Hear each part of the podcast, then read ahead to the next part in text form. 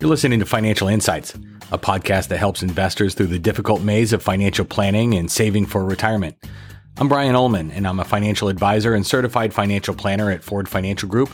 And together with some guests and other advisors at my firm, we're talking about the issues and questions relating to finance that face our clients every day.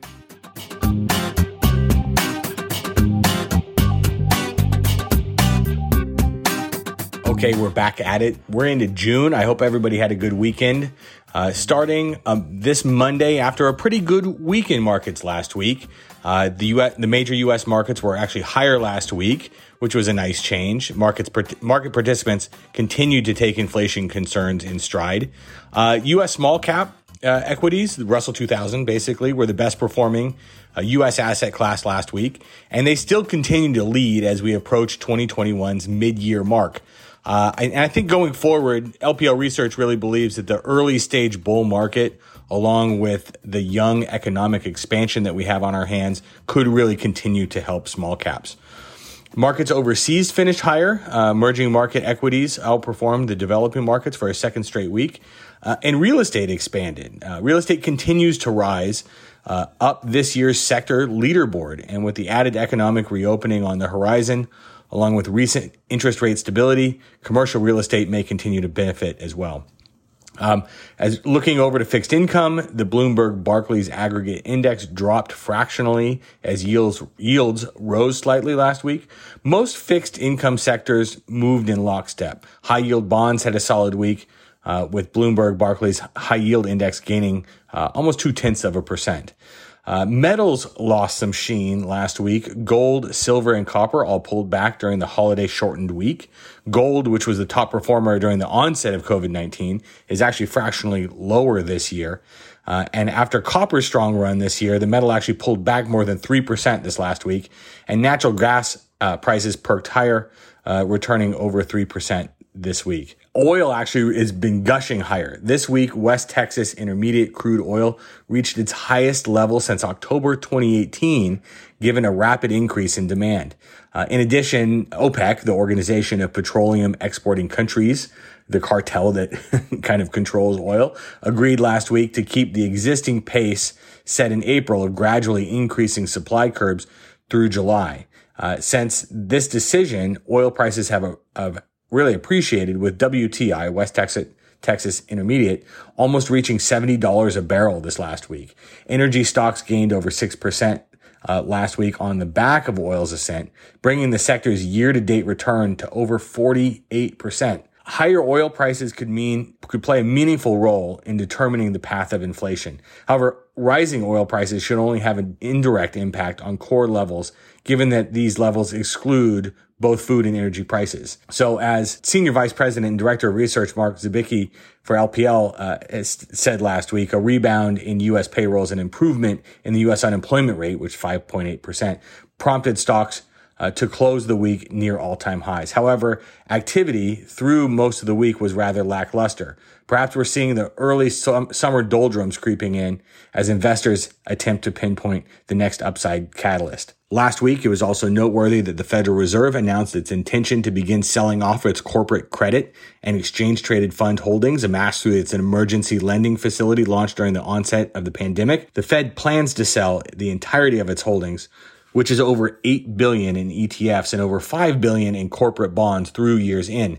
Uh, but given the relatively small size of the holdings, we don't really expect the sales to be too disruptive in the fixed income markets.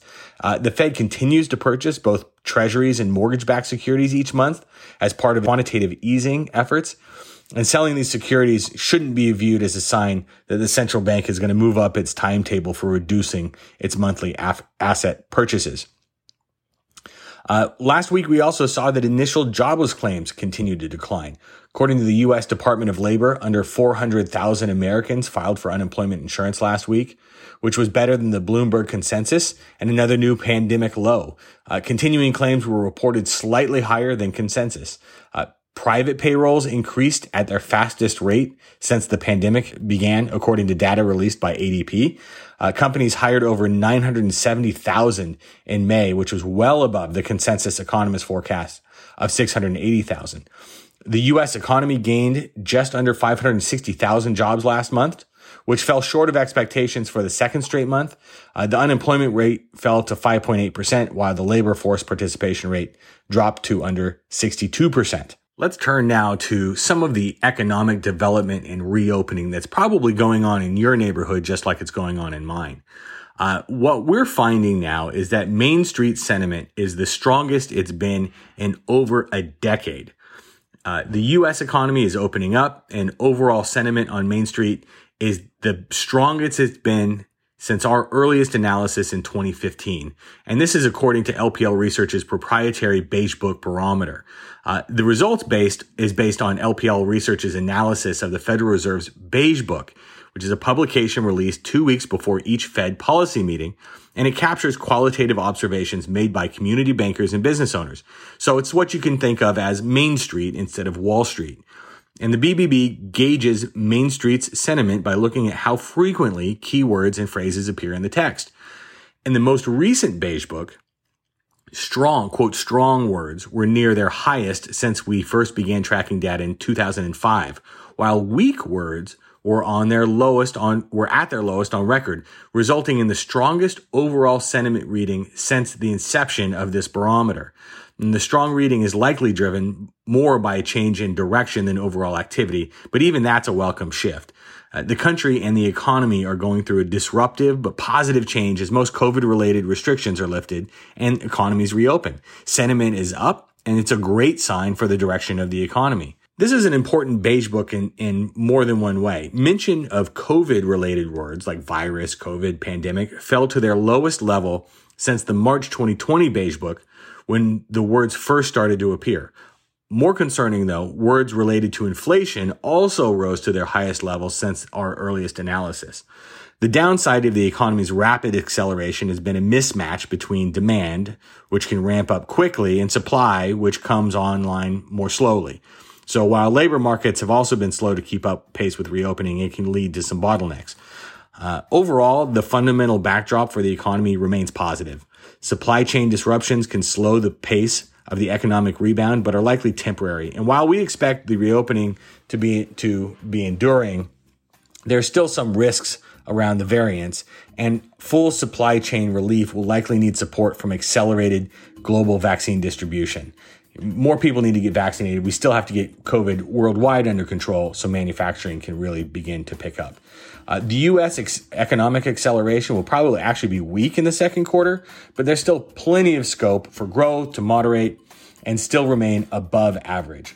Much of the positive news is already priced in for equity markets, which are forward looking, of course, and gains may not come as easily as we get into the second half of the year, but still, there's still some solid potential upside for the economy as everything continues to rebound. I hope you found this episode of the podcast helpful. I look forward to catching up with you next week. The advisors with Ford Financial Group are registered representatives with and securities are offered through LPL Financial, member FINRA, and SIPC. Investment advice is offered through Ford Financial Group, a registered investment advisor and a separate entity from LPL. The opinions voiced in this material are for general information only and are not intended to provide specific advice or recommendations for any individual. All performance referenced is historical and is no guarantee of future results. All indices are unmanaged and may not be invested into directly. Stock investing involves risk, including loss of principal. No strategy assures success or protects against loss. The economic forecasts set forth in this podcast may not develop as predicted. Ford Financial Group and LPL Financial do not provide tax or legal advice or services. This information is not intended as a solicitation or an offer to buy or sell any security referred to herein.